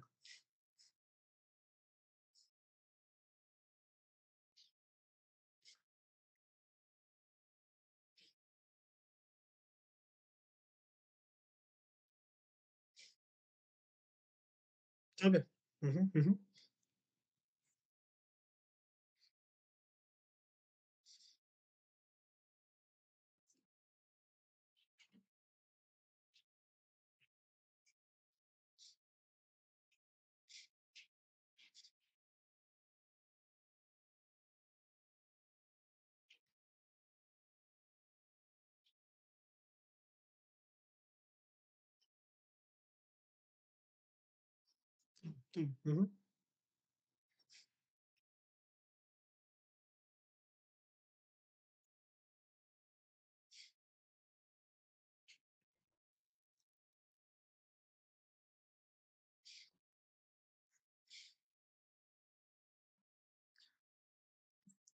Yani, işin tabii büyük bir kısmı maddiyata dayanıyor. Çünkü, çok ucuz cihazlar değil. Bugün $300-400'dan başlıyorlar. Eee, tek taraflı olanı var, çift taraflı. Yani, sizin pedal ayna kolunuzdan ya da pedalınızdan ya da ayna göbeğinizden, crank spider dediğimiz o koldan, eee, sizin pedala ne kadar güç aktardığınızı, yani, saf gücünüzü ölçüyor. Çift taraflı, yani, hem sağ bacak hem sol bacak ya da tek tarafta ilk daha ucuz olanları ya da arka göbekte olanlar da vardı ama onlar artık azaldı. Günümüzde çok kalmadı. Artık ya pedaldan ölçüyor ya da, eee, ayna kolundan ölçen sistemler var. Nabız nasıl sizin vücudunuzun stresinizi ölçüyorsa bu da sizin pedala aktardığınız yükü, eee, veriyor. Şu an sesim geliyor mu? Ses gelmiyor diye yazmış arkadaşlar. Bir saniyenizi alacağım hocam. Şu anda sesinizin geliyor olması lazım. Şu anda hocamın sesi geliyor mu? Benim sesimi duyabiliyorsanız arkadaşlar bir mesaj atabilirseniz. Şu anda sesiniz açık. Hocamın sesinin geliyor olması lazım şu anda. Sesimi duyabiliyor musunuz? Normalde ben tamam geliyor diye Şu anda yazdılar. şu an şu anda geliyor. Şu anda geliyor. Yani ben sesle ilgili herhangi bir şey yapmıyorum. Sesinizin geliyor olması lazım şu an. Tamam. E, o zaman çok kısa biraz öne alayım. Şimdi power Tabii. öncelikle tabii bir, eee, maddiyat. Yani siz, eee, ama tabii bisiklet de çok, eee, pahalı bir ekipman ama, eee, power de yani onun yanında hatırı sayılır bir, eee, şeyi var, eee, Tabii. meblağı var. Şimdi, dediğim gibi eğer performans hedefiniz varsa, kısa zamanda bir yerlere ulaşmak istiyorum diyorsanız bunun çok bir zamanı yok. Hani, hemen alıp başlayabilirsiniz. Önemli olan o konuda tabii ki başlangıçta bir yardım almanız. Yani ben o cihazı nasıl kullanabilirim? Eee, bu işlere merakınız varsa internetten bunu, eee, takip edebilirsiniz. Yani, işte, nasıl başlanır, nasıl kurulur, nasıl kalibre edilir? Eee, hepsinin farklı bir, eee, ayar sistemi var. Teşekkür ederiz arkadaşlar geri dönüşleriniz için. Eee, dolayısıyla, eee, tekrar söyleyeyim, nabız sizin vücudunuzun stresini ölçerken, eee, power sizin bacağınızdan pedala aktardığınız saf gücünüzü ölçüyor. Dolayısıyla anlık ve doğru bir şekilde ölçüyor. Şimdi, eee, şey de sorulmaya başladı. Tek taraflı mı alayım, çift taraflı mı alayım? Yani şimdi hiç power olmamasındansa tek taraflı power bile, eee, benim için, eee, çok işe yarar. Sonuçta, eee, tek taraflı bir güç ölçer. Eee, onu dublaj yapıyor. Yani her 2 bacakta da aynı şekilde, yani 2 ile çarpıyor hem sağ ve sol bacakla. Eee, çift taraflı olanlar sizin aktardığınız gücü ayrı ayrı ölçüyor ve yüzdesini de veriyor. Genelde bu yüzde eğer, eee, formda bir sporcuysanız genelde çok yakındır %50'lerde. Biri %49'dur, biri %51'dir. Hani çok büyük sapmalar görmedim. Eğer Bu durumda, hani, bu gibi sıkıntı bu varsa bu gibi durumlarda, hani, biz genelde, işte, 45'e 55'e kadar, hani, 45-55 gibi durumlara kadar normal görüyoruz. Çünkü sonuçta bad vücut dediğimiz şey asimetrik bir vücut asimetrik bir yapı olduğu için, hani, işte, eee, 55-45 gibi şeyleri normal görüyoruz. Tabii, hani, burada kişinin teşhis edilmiş ya da bir şekilde ölçülmüş bir, eee, bacak boyu farkı, vücut asimetrisi, skolyoz, işte, ne bileyim, hani, bu gibi durumları varsa aralığı biraz daha açabiliyoruz ama genelde artı eksi 5 puan bizim için, eee, kabul edilebilir bir aralık olarak, eee, karşımızda duruyor. Bu arada hocam, eee, grafik istediğiniz zaman bana söyleyin. Ben gene grafikleri getireyim ekrana oraya geldiğimiz Ha, zaman. grafiğe geçtiğinde senin sesinin gelmediğini yazmışlar. Onu şimdi Eee, gelecek, şimdi şimdi gelecek.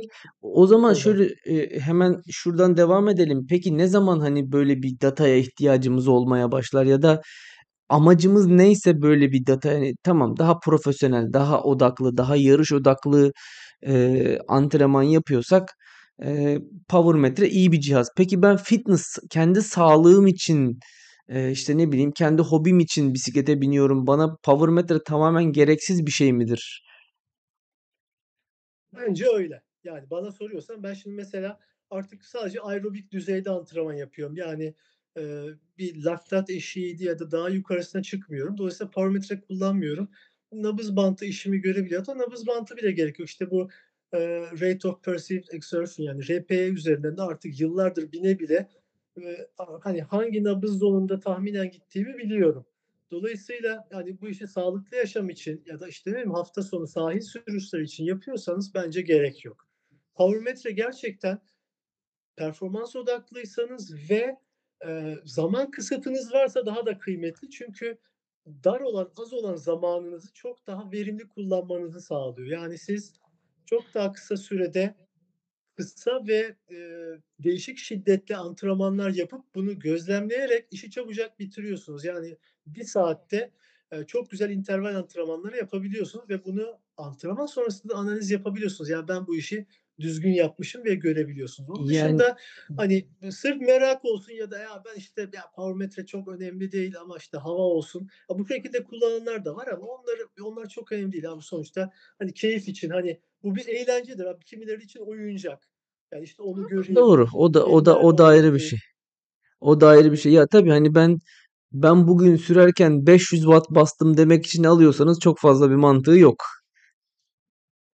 Tabii. Yani, power sürerken kullanacağınız veri bence sadece, yüzde FTP'dir. O yani, o da interval aralığında, hani, doğru aralıkta mıyım? Ya, ben mesela, işte, diyorum ki, işte, 3 dakika, eee, %110, eee, FTP, işte, atıyorum ardından 1 dakika %130 FTP. Bunları ekranda görebilmen lazım ama işte 3 saniyelik wattım ya da maksimum wattımı ben ekranda görmeme gerek yok. Sonradan yapacağım veriler ve sonradan yapacağım analizlerle ben bunu ki birazdan işte grafik üzerine anlatacağım. Mesela geçen sene powermetre ile kullandıysam ben acaba, eee, doğru bir zamanda pik yaptım mı? Bu çok önemli. Yani siz yarışa hazırlanırken doğru yolda gidiyor musunuz? Bunu görmek için powermetre kullanmanız lazım.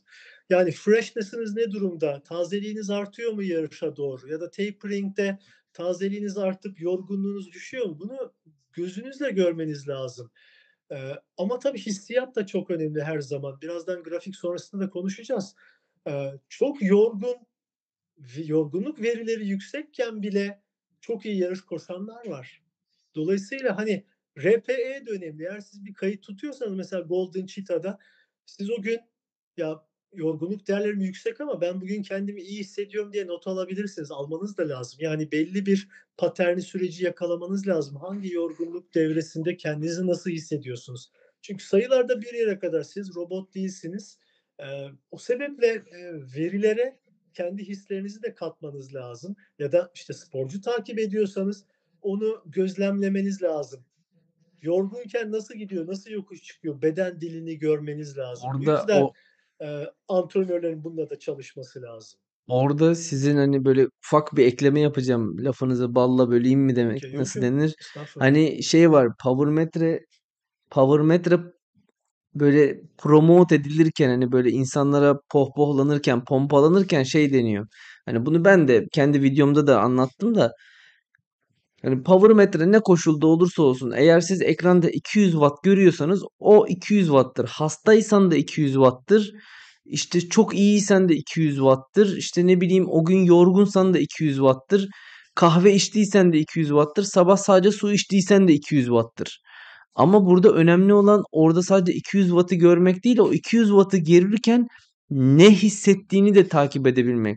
Hani, o 200 watt'ı görürken canın mı çıkıyor yoksa o 200 watt'ı rahat rahat mı görüyorsun? Yani, hani, şey var, onları da karşılaştırabilmek önemli. Burada zaten, eee, nabızın etkisi burada ortaya çıkıyor. Yani, power'ın üstüne nabızı koyuyorsun, daha kıymetli bir data ortaya çıkmış oluyor. Bunu ben hep şunu derim: unutmamak lazım yani. bacağın dönmüyorsa, evet, bacağın dönmüyorsa, kendini kötü hissediyorsan bu vücudun sana verdiği bir sinyaldir, bir alarmdır. Ne yapacaksın? O günkü antrenmanın üstünü çizeceksin. "Hadi bugün coffee ride, ben sahilde gezmeye gidiyorum, bir kahve içeyim." Yani, zaten bunları, eee, kullanmamızın amacı bu. Yani, bunu destek almak. Eee, şimdi, eee, Golden Cheetah kullanıyorum ama bunu anlatmak şöyle söyleyeyim, ben bunu derste haftalarca anlatıyorum. Yani, burada ona vakit yetmez Golden Cheetah kullanımını. Onunla ilgili forumlar ve, eee, YouTube'da klipler var. Eee, Golden Cheetah'ı kullanmak için de birtakım özellikleri, işte, ne bileyim, critical power'ı ölçmeniz lazım. Critical power'ı test etmek için hangi test yöntemleri, hangi süreleri, kaç tekrar, ne zaman kullanmanız lazım? Yani, çok detay var. O yüzden daha basit olan mesela Intervals ICU sitesi, eee, konuşulabilir, incelenebilir. Eee, yani, bunları, eee, zaten şimdi birazdan, eee, konuşacağız. Çünkü herkes bir şekilde Golden Cheetah'ı indirip verilerini atabiliyor ya da Intervals ICU'ya direkt Strava ile eşleştirdiğinizde verilerinizi atıp doğrudan siz performance management char chart yani P PMC'yi görüyorsunuz ama bu size ne anlatıyor? Burada, hani, bu kadar az vakitte en fazla onu kabaca, hani, fal bakmak gibi şeye bakarsınız. Bu size ne gösteriyor? Tabii ki, eee, tümünü, her şeyi burada anlatmaya zaman yetmez. Ben onu spor akademisinde öğrencilerime aylarca anlatıyorum. Eee, tabii ki bu kadar detay sizlere gerek yok ama merak eden arkadaşlar için elbette fırsat buldukça ya da belli aralıklarla tamamen, eee, bir gün sırf Golden Cheetah günü yapabiliriz ilerleyen günlerde ama, işte, Neden, da eee dediğim gibi sırayla gelecek. Yani, iii, hani, böyle bir tutorial basit, hani, basit kullanımdan advanced kullanıma doğru böyle bir şeyler yapılabilir. Burada hemen daha derine inmeden önce, eee, Ayşegül Gümüş sormuş. Heart rate zone'larla power zone'lar birbirini tutmuyor. Yani, daha doğrusu heart rate zone'la power zone birbirini tutmadığı zaman, hani, o korelasyona girmedikleri, daha korelasyonda olmadıkları dönemde ya da zamanlarda zone hı. 2 sürüş yapacağımız zaman heart rate'i mi kullanmalıyız, power mı kullanmalıyız? Şimdi, eee, zon 2 sürüş tabii bu işin çok başı olduğu için, yani, temel antrenman, eee, başlangıç, piramidin tabanı olduğu için, eee, ben, eee, nabzı orada göz önüne alıyordum kendim için. Çünkü düşük, eee, güç, düşük yoğunluklu antrenmanlarda nabzı çok daha güzel kullanabiliyorsunuz ama daha yüksek yoğunluğa geçtiğinizde dediğim gibi nabız geriden geliyor ya da yorgunluğunuz varsa ki bunu zaten, çok rahat fark edebiliyorsunuz artık. O yüzden, eee, nabızla başlamak bence doğru fikir. Benim şahsi fikrim, yani kendi gözlemlerimden gördüğüm ama, eee bir süre sonra nabız dediğim gibi size yetmemeye başlayacak. Çünkü nabız aralığınız daha, eee, sabit kalmaya başlayacak. Dolayısıyla, eee, sonrasında, eee, power geçebilirsiniz ama düşük zonlarda nabız ve watt'ı da beraber kullanabilirsiniz. Hani, watt'ı da şu amaçla kullanabilirsiniz. Acaba endurance sürüşte işte cardiac drift var mı? Yani, işte, aerobik decoupling dediğimiz sürüşün sonlarına doğru, işte, Eee, güç sabit kaldığı halde nabız artıyor mu ya da nabız sabit kaldığı halde watt düşüyor mu? Bu şekilde kullanılabilir. Eee, bunu tavsiye edebilirim en azından kısıtlı sürede. Yani o zaman şöyle diyebiliriz. Eee, özellikle bu base yaptığımız bu base yaptığımız dönemde yani eee, temel attığımız dönemde ilk hazırlık yaptığımız dönemde sakin sürerken eee Power'dan ziyade nabızla binmek özellikle çok dalgalanmalı bir sürüş yapmadığımız için, dalgalanmalı antrenmanlar yapmadığımız için oldukça verimli ve yeterli olacaktır diyebiliriz. E, tabii ki hani böyle pikler yapıyorsak o pikleri takip edebilmek için her zaman power daha e, kıymetli ve daha net sonuçlar veren bir e, ölçüm ölçüm veri diyebiliriz. Evet, şimdi zamana da bakıyorum. bir saati geride bırakmışız. O yüzden, Evet, biraz hızlanalım. şimdi Power Evet, evet, o, eee, grafiğe geçelim. Tamam. O diye e, üzerinden biraz konuşalım. Çünkü en çok merak edilen şeylerden bir tanesi. TSB grafiğine geçtim hocam. Evet, şimdi orada, eee, kısaca, işte, CTL yani kronik antrenman yükünden, eee, bahsettik. Eee, 42 günlük yani, işte, eee, 6-7 haftalık, eee, TSS, eee, birikimini bize veriyor. ATL akut, eee, antrenman yükü yani sizin yorgunluğunuz yani yakın zamandaki, eee, antrenman etkisi, yaptığınız antrenmanın vücuda etkisi. Burada, işte, bir rolling average var.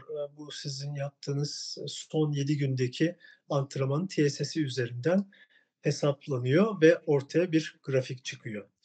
Bu 2 veriyi kullanarak, yani CTL ve ATL'yi, eee, TSB yani Training Stress Balance isimli bir, eee, metrik karşımıza çıkıyor. TSB sizin yarışa hazır olmadığınız, hazır olup olmadığınızı gösteriyor. Yani şu an neredesiniz onu gösteriyor. Şimdi, eee, grafiğimiz yayında. Grafik üzerinden, eee, konuşayım. Sonra vaktimiz kalırsa, mesajlara tekrar dönebiliriz. Tabii ki, tabii ki. Şimdi, grafiği görüyorsunuz. Şimdi bu grafikte bir 1 yıllık bir döküm var. Bu 1 yıllık dökümde altta ay ay görüyorsunuz. Eee, 1'inci aydan 12'ye kadar bir sporcunun geçmiş sezonunda ne zaman neler yapmış bunları görüyorsunuz. Şimdi burada, eee, gördüğünüz mor renk bizim ATL yani akut antrenman yükü. Şu, eee, mavi çizgi yani, işte, altı gri görünen mavi çizgi bizim, eee, CTL yani kronik antrenman yükümüz. Sarı olan ise bizim TSB, Training Stress Balance.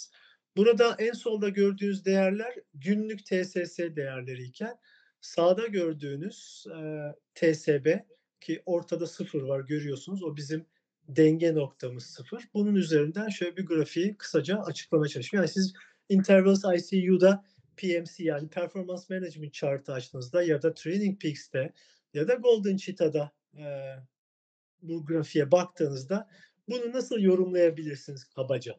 Burada bunu vermek istiyorum. Şimdi, eee, şöyle söyleyeyim, eee, öncelikle en alttan başlayalım. Bir high risk zone görüyorsunuz. Kırmızı bir bölge. Burası adı üzerinde tehlike bölgesi.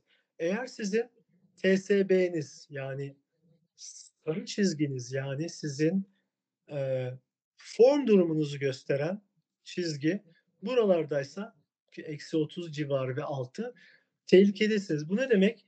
Çok büyük bir, eee, yorgunluk var üzerinizde ve artık siz böyle overreaching dediğimiz, işte, böyle artık yaptığınız antrenmanın işe yaramaması eee, la flört ediyorsunuz diyebiliriz ve sonrasında overtraining dediğimiz, işte, sürantrene olmak gelir ki, eee, bu noktada çok uzun kalmamanız lazım. Boşa boşa Eee, kürek çektiğiniz yapılacak yer şey yani. Tabii, tabii. Burada yapılacak şey hemen, eee, bir, eee, dinlenme aralığı vermek, recovery sürüşleri ki grafiğe baktığınızda, eee, bu sporcu böyle mart sonu nisan başı high risk zone'da, eee, bö böyle bir süre kalmış.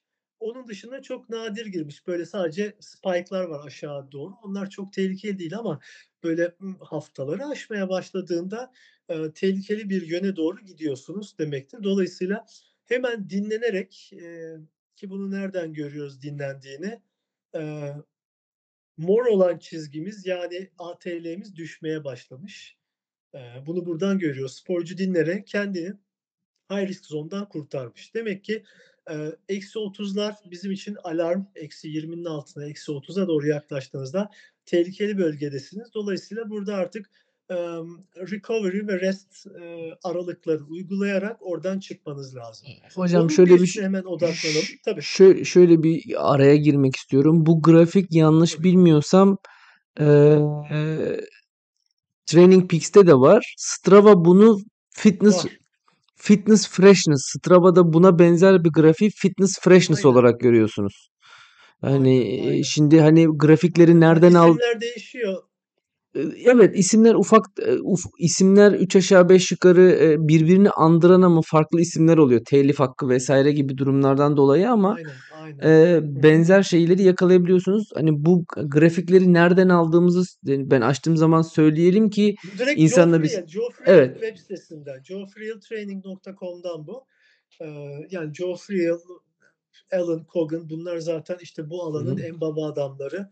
Eee, bu konularda, eee, çok güzel kitapları, yayınları var. Onlar bizim başucu kitaplarımız şeklinde. Bu işin Şimdi, kitabını yazmış eee, adamlar. kırmızı bölge aynen, aynen, aynen öyle. Şimdi, kırmızı zonun üstünde, eee, optimal training zone yazıyor. Yani burası, eee, bu yeşil bölge sizin en kaliteli antrenmanlarınızı yaptığınızın işareti olan bölge. -10'la -30 arası. Burada gerçekten vücudunuza güzel bir, eee, stimulus yani uyaran yüklüyorsunuz. Yani en efektif, eee, sürüşleri yaptığınız zaman, eee, TSB'niz bu civarda oluyor. Yorgunluk var ama bu yorgunluk, kaliteli antrenmandan kaynaklanan bir yorgunluk. Dolayısıyla bunlar sizin, eee, mavi olan, eee, zikzaklı çizgiye baktığınızda size işe yarar anlamda ne yapıyor? Eee, fitness'ınızı yükselterek form seviyenizin iyileşmesini sağlıyor. Dolayısıyla bu bölgede yapılan antrenmanlar özellikle, işte, intensite antrenmanları, yarışa hazırlanırken yaptığımız, işte, eee, VO2 max intervalleri, laktat eşikleri, işte, sweet spot'lar bunlar, eee, bu bölgede, eee, özellikle aldığınız TSS'e karşılık, eee, olarak gelen bölgeler. Bunun bir üstünde bir, eee, gri bölge var. Gray zone diye adlandırılmış. Burası, eee denge. Yani gri denmesinin de sebebi bu. Yani ne siyah ne beyaz. Burada çok fazla vakit geçirmek istemezsiniz antrenmanda. Çünkü bunlar genelde, eee, fitness seviyenizin artmasına, eee, faydalı antrenmanlar değil. Bunlar daha çok antrenmanda plato yaptığınız dönemler. Genellikle, eee, dinlenme yani rest ya da recovery haftalarında, eee, buralarda gezersiniz. Ha, buradayken, eee, mesela, tapering yaptığınızda böyle bir, işte, A kategorisi 1'inci öncelikli yarış için tapering yaptığınızda buradan bir geçiş, eee, yaşarsınız. Eee, dolayısıyla burası bir, eee, ara bölge, geçiş bölgesi gibi. Bunun üstünde freshness zone var. Yani taze olduğunuz bir bölge. Buradan da anlıyorsunuz ki siz artık yarış koşmaya hazır bir bölgeye geldiniz. Burası artık, eee, yarış gününe geldiğiniz zaman yani siz 1 sene önceki programa baktığınızda eğer siz yarış haftanızda, yarış takviminizde bu bölgedeyseniz işi doğru yapıyorsunuz anlamındadır. Eee, o yüzden bunu geçmiş sezonu bu şekilde, eee, incelemek de size faydalı olur ki bu sene aynı hataları yapmazsınız. Ama, eee, tabii özellikle 1'inci kategoriden, eee, 1'inci öncelikli yarışlar için burada olmanız lazım. Emm, özellikle yarış zamanı, işte, +10 ile +20 arası TSB değerleri genelde ideal, beklenen bir tazelik aralığıdır TSB olarak. Dolayısıyla siz, eee, antrenman takviminizde günlük olarak da buna bakarak, eee, ok nereye gidiyor, yukarı mı gidiyorsunuz, eee, yani yarış öncesi haftada tapering döneminde nereye çıkıyorsunuz, bunları çok rahat görebiliyorsunuz. Eee, bunun üzerinde, eee, burada çok fazla kalmıyorsunuz. Çünkü burada çok fazla kaldığınızda eğer antrenman yapmıyorsanız daha da yukarı çıkacaksınız. Transitional zone yani artık, eee, formunuzu kaybediyorsunuz. Tamam, dinlenme olarak, eee, çizgi maviye doğru gidiyor ama formunuz düşüyor. Dolayısıyla üstteki bölge transitional zone yani eğer, eee, 25'in üzerine artık doğru gelmeye başladıysanız artık formdan düşmeye başlıyorsunuz ya da bisiklete ara verdiniz demek.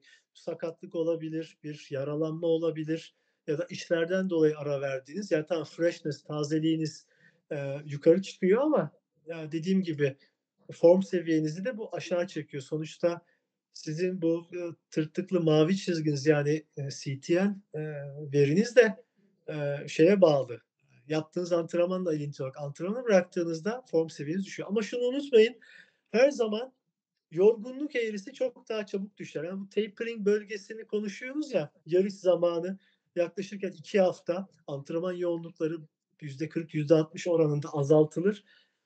Eee, yorgunluğunuz hızla düşerken form seviyeniz, yani doğrusu fitness seviyeniz bu kadar hızlı düşmeyecek. Dolayısıyla TSB'niz +10, +20 aralığında kalabilecek. O yüzden bunu böyle okumanız lazım. Yani şu grafik gerçekten bize çok güzel şey veriyor. Intervals ICU ya da Golden Cheetah'da ya da Training Peaks'te bu PMC diye kısaltılmış Performance Management Chart'a kabaca böyle bakabilirsiniz. Yani bu dediğim gibi bu, eee, grafiği ve bununla ilgili yazıları, Geoff Riehl ya da işte Hogan'ın sayfalarında, Training Peaks sayfalarında sıklıkla bulabilirsiniz. O sebeple kabaca, eee, trainer üzerinde power verisi alırken bisikletinizde power metre varken belli dönemlerde formunuz nereye gidiyor, bunu en azından kabaca görebilirsiniz. Bunun için çok büyük bir uzmanlığa gerek yok. Ama elbette ince ayar yapmak, ne kadar yorgunluk, eee, düzeltiyorum, eee, ne kadar dinlenmem lazım ki yorgunluğum düşsün, bunu tabii takip ederek, kendinizi tanıyarak görmeniz lazım. Az önce de söyledim, eee, TSB değerleri -10'dayken bile çok iyi yarış koşan sporcular var ya da peş peşe sık sık sürekli yarış koşanlar var. Eee, geçiş aralığı bırakmayan, işte örnek veriyorum, eee, Cyclocross'ta izliyoruz. Van der Poel, eee, ondan sonra, eee, Wout van Aert, eee, herkesin aralık, ııı, ya da işte off season yaptığı aralıkta yarış koşuyorlar ve bunların hemen ardından neye geçiyorlar? Bahar klasiklerine, sonrasında 3 büyük turlara. Tabii ki onları kesinlikle baz almamamız lazım. Yani onlar, eee, farklı bir metabolizma, farklı bir insan, farklı bir yapı. Onlar, ııı, kalburun, eleğin, eee, en üstünde kalmış sporcular. Yani onlara göre antrenmanı planlamak, programlamak, sezonu onlara göre yapmak, doğal olarak çok büyük bir hata olur. Dolayısıyla verileriniz kendiniz için önemli. Bu verileri, kendiniz için kullanacaksınız ve formunuzu bu şekilde takip edebilirsiniz. Nabız size çok şey anlatacak. Dediğim gibi yorgunsanız nabız, ııı, çok istenen aralıklara, yükseklere çıkmayacaktır. Bunu zaten, eee, az önce geride bıraktık. Yine power metreyi de kabaca kullanıyorsanız en azından verilerinizi buralara yükleyebilirsiniz ki dediğim gibi Strava üzerinden veriyi otomatik olarak Intervals ICU sitesine atabiliyorsunuz ve buradan form, fitness, fatigue gibi verileri sayısal olarak da görebiliyorsunuz. Yani benim bu anlattığım aralıkları en azından form seviyeniz hangi aralıkta şu an?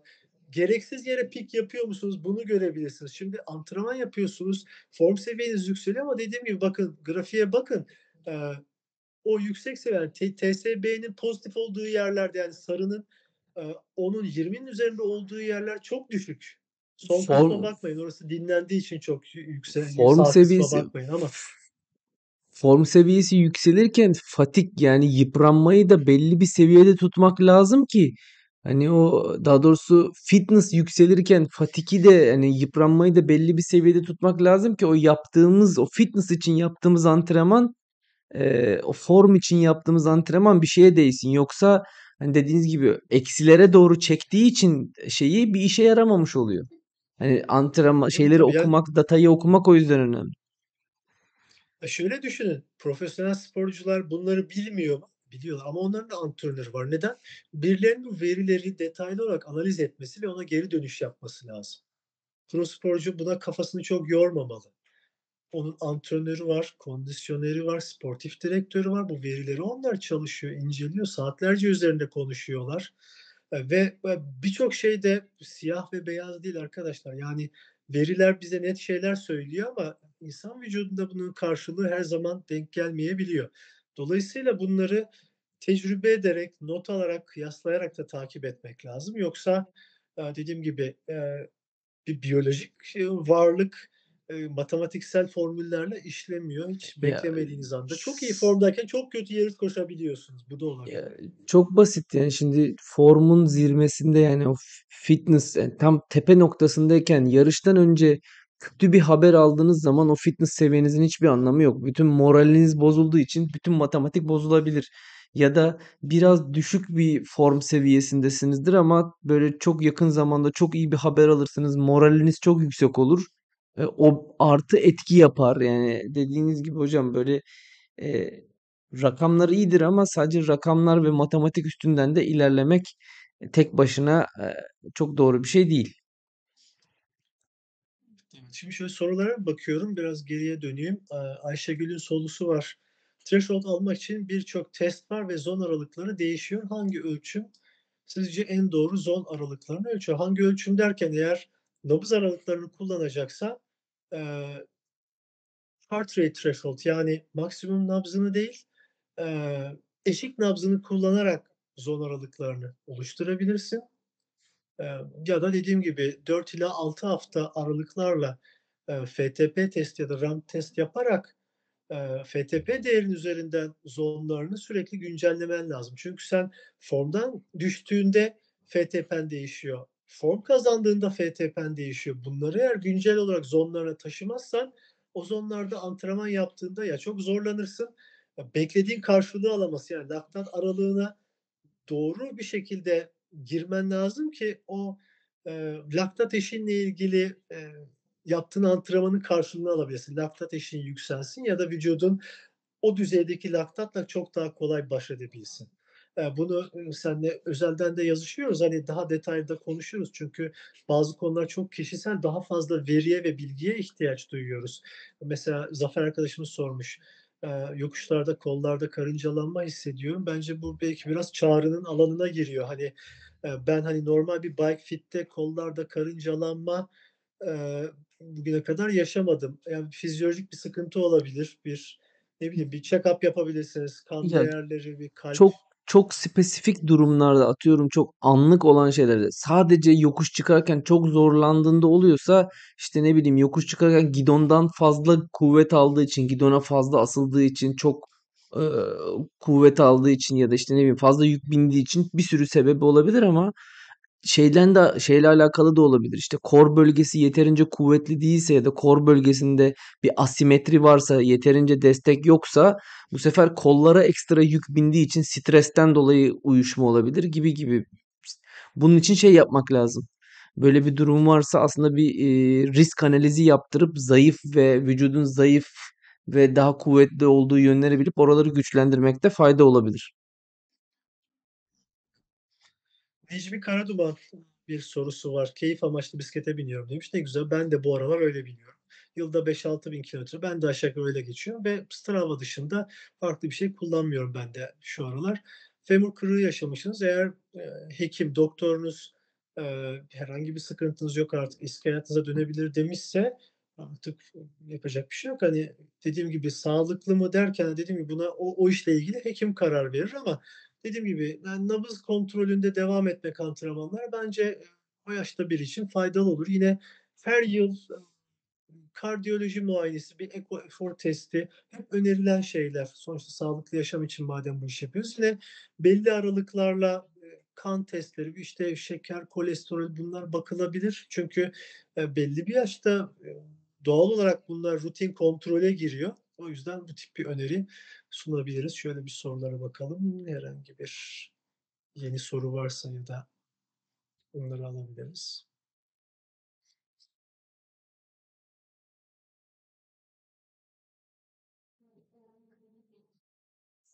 Yeni bir sorumuz var. Maksimum aerobik yüke ulaşılıyorsa olabilir demiş. Evet, yukarıdaki Şeye arkadaşımıza cevap evet, olarak. aynen öyle. Aynen öyle. Hı hı, hı Tabii bunları yani şeye bırakmamak lazım, olasılığa bırakmamak lazım. Dediğim gibi bir, hani, kalp, eko, efor, bir kan testi, bir, kan profiline baktırmak, bel fetinizi bir gözden geçirtmeniz işi bilen birine. Çünkü, dediğim gibi araştırmak, peşine düşmek lazım. Şimdi tekrar şöyle bir notlarıma bakayım. Bizim unuttuğumuz bir şey var mı? Dediğim gibi, böyle, temel konulara değindik. Elbette konuşulacak çok şey var. Bunun daha derininde çok özel, işte, golden cheetah konusu var. Dediğim gibi ben bir slide hazırlamıştım. 40-50 slide ve her slaytın üzerinde belki 5-10 dakika konuşuyoruz. Daha bunları derste, üzerine konuşacağız ve bol bol tekrar yapacağız. Yani sadece onunla değil, biz farklı sporcuların verileriyle çalışıyoruz. Farklı cinsiyet, farklı yaşlar. Hatta ilerleyen derslerimizde öğrencilere ne soracağım? Ben onlara bir tane PMC vereceğim. Yani az önce gördüğümüz bir performance management chart chart. Bunu bana yorumlayın diyeceğim. Ya, bu sporcunun geçen senesi nasıl geçmiş? Eee, falına bir bakın. Dolayısıyla bu tip konularda forumlar var. Bilgilerimizi arttırabiliriz. Sonuçta öğrenmenin sonu yok. Yeni çıkan kitaplar, yeni çıkan literatürleri takip ediyorum. Çünkü bazen öyle bir şey çıkıyor ki, eee, bugün doğru dediğimiz şey, eee, birtakım şüpheleri barındırabiliyor. O yüzden literatürü de takip etmek önemli. Özellikle review tarzı böyle birçok çalışmanın bir, eee, potada eritilip, eee, incelendiği çalışmalar var. Eee, onları takip etmeye çalışıyorum. Yine bilmediğim şeyleri alanında uzman arkadaşlara soruyorum. İşte kalp konusuysa kardiyolog arkadaşlar, testler konusuysa alanında uzman arkadaşlar. Sonuçta öğrenmenin sonu yok. Evet, sevgili Çağrı, senin var mı kenarda köşede soracağın notların Benim ilgili? Benim açıkçası kenarda köşede soracağım pek bir şey kalmadı. Her şeye bol bol değindik. Her şeye bol bol, eee, cevap verdik. Eee, hani değişik sorular değişik sorular da geldi. Eee, varsa son böyle birkaç soru daha alalım. Çünkü bir buçuk saate uzadık. Hani bugün şey de yok. Eee, baştan şey de girmedim çok uzun. Eee, intro videosu da girmedim. O yüzden hiçbir problem yaşamadık. Şu anda bir buçuk saatteyiz. Dolu dolu bir buçuk saat oldu gibi hissediyorum. Bayağı bir şey paylaştık. Burada tek bir şey ekleyebilirim. Tek eee, şöyle bir saniye. Eee, onu açayım. Bu arada ben araya gireyim. Şimdi bu bizim toplantılarımız biliyorsunuz e, bilimsel değil. Bunlar tamamen sohbet. Yani aslında hasbihal yapıyoruz. Hani, sonuçta bu bir bilimsel seminer değil, panel değil. Tecrübelerimizi, bildiklerimizi ve okuduklarımızı aktarıyoruz. Tabii ki sürçülisan ettiysek affola. Bazen dalgınlıkla yanlış kelimeler kullanabiliriz, yanlış terimler kullanabiliriz. Sonradan farkına varıyoruz, geri dönüşler oluyor. Çok teşekkür ederiz. Bunlar çok yapıcı, olumlu geri dönüşler ve bu, geri dönüşler de biz ilerideki programları, belki de, planlıyoruz. Ne konuşalım? Mesela, işte, araya beslenme ve, eee, test girdikten sonra, işte, mesela yarın nasıl koşulur? Bu çok önemli bir şey. Hani, ben bu konuda tecrübelerimi aktarmayı isterim. Çünkü çok yarış koştum. 85 senesinden beri, eee, faal olarak bisiklet yarışı koşuyordum. Eee, yarışta nerede durulur? Hangi yarışta nasıl start alınır? Rakip nasıl okunur? Eee, zayıf yönlerinizi nasıl, eee, olumlu hâle getirebilirsiniz? Güçlü yönünüzü nasıl yarışta, eee, daha etkili hâle getirebilirsiniz? Bunları da konuşacağımız bir programımız, eee, muhtemelen bir sonraki ayda olacaktır. Evet. Şimdi eee, ben en son eee, hani böyle bir toparlamadan önce şu eee, TSB grafiğini işte bu eee, Training Stress Balance eee, Strava üstünde Strava çok yaygın kullanılan hani işte Training Peaks biraz daha koçların, antrenörlerin yönlendirmesiyle kullanılan bir eee, yazılım. İşte Golden Cheetah işte biraz daha bu işe e, vakit harcamayı sevenlerin kullandığı bir yazılım ama e, Strava biraz daha yaygın doğal olarak. E, Strava'da bu grafiği fitness freshness grafiği olarak görebiliyorsunuz. Evet, ücretli tarafta ama oldukça faydalı. Hocamın anlattığı gibi ne kadar antrenman yaptınız, bu yaptığınız antrenmanlardan fayda alabiliyor musunuz? Eee, ne zaman yorgunsunuz, ne zaman dinleniksiniz, ne zaman antrenmanın biraz daha gazını açmanız lazım, ne zaman biraz daha kısmanız lazım gibi şeyleri okumak için bu gibi grafikler önemli. Bu gibi datayı takip edebiliyor olmak önemli. Bu gibi datalar olmadan sadece hislerinizle Eee, hedef yarışınıza ulaş hedef yarışınızda istediğiniz performansa ulaşmanız zor olabilir. Datanın önemi zaten burada ortaya çıkıyor. Yani siz o gün çok dinlenik hissediyor olabilirsiniz ama o gün sabah yediğiniz bir şeyden dolayı da olabilir. Aslında performansınız aslında o, o kadar iyi olmasa da datanın önemi burada ortaya çıkıyor. Kendinizi görmek, geçmişinizle kıyaslamak, bugününün farkında olmak ve geleceğin planını yapabilmek için eee, eee, en son bitirmeden önce şunu sormak istiyorum. Eee, FTP ile ilgili eee, Functional Threshold Power dedik. Bunun birkaç tane farklı versiyonu var. İşte eee, hani işte her, birkaç tane farklı anılan versiyonu var. Bunlarla bununla ilgili kısa bir bilgi verelim. Eee, ona geçmeden önce şunu söylemek istiyorum. Bu verileri power metreniz yoksa bile bu gibi verileri nabız bazlı olarak da buna yakın seviyede bir şeyler çıkartabiliyorsunuz. İşte bütün yazılımlar power metresi olmayanlar için de buna benzer grafikler çıkartabiliyor. Bunu da unutmamak lazım. Power metre güzel ama herkes için hala herkes için ulaşılabilir değil. Power metreniz yok diye üzülmenin de bir şeyi yok. İlla herkes power metre alacak diye de bir e, kural kaide yok. E, evet hocam. Kısaca bir bu FTP ile ilgili de bir e, biraz açıklama yapalım. Ondan sonra e, bu akşamı kapatabiliriz diye düşünüyorum. Elbette. Ya şimdi e, FTP tabii ki birçok, ııı, ölçümün temeline dayanıyor. Yani, eee, birçok yazılım, işte, Training Peaks, Golden Cheetah, Strava, Garmin bunların hep orta odağında FTP var. Yani 20 dakika boyunca bir testte, eee, vereceğiniz maksimum güç. Eee, bunu tabii, eee, belli bir oranla çarparak 1 saatte sürdürülebilir gücünüz üzerinden hesaplanıyor ama tabii FTP her şey demek değil. Yani, eee, bunun dışında daha ileri düzeyde işin içine girdiğinizde critical power devreye giriyor. Eee, farklı sporcular ya da farklı durumlarda critical power'ı kullanıyorsunuz. Bunun dışında, eee, sadece buna odaklanmamak lazım. Daha önce de demiştim. Eee, Garmin'de, eee, güç eğrileri kısmında 1 dakikanız, 5 dakikanız, 5 saniyeniz bunlar da önemli. Eğer o verilerde bir eksikliğiniz varsa onların da üzerine gitmeniz lazım. FTP testini sabit 20 dakikalık sürdürülebilir sabit testle yapılabileceği gibi, işte, Zwift ya da ona benzer uygulamalar ramp test dediğimiz bir yolla da, yapabiliyorsunuz. Biraz daha az acı veriyor.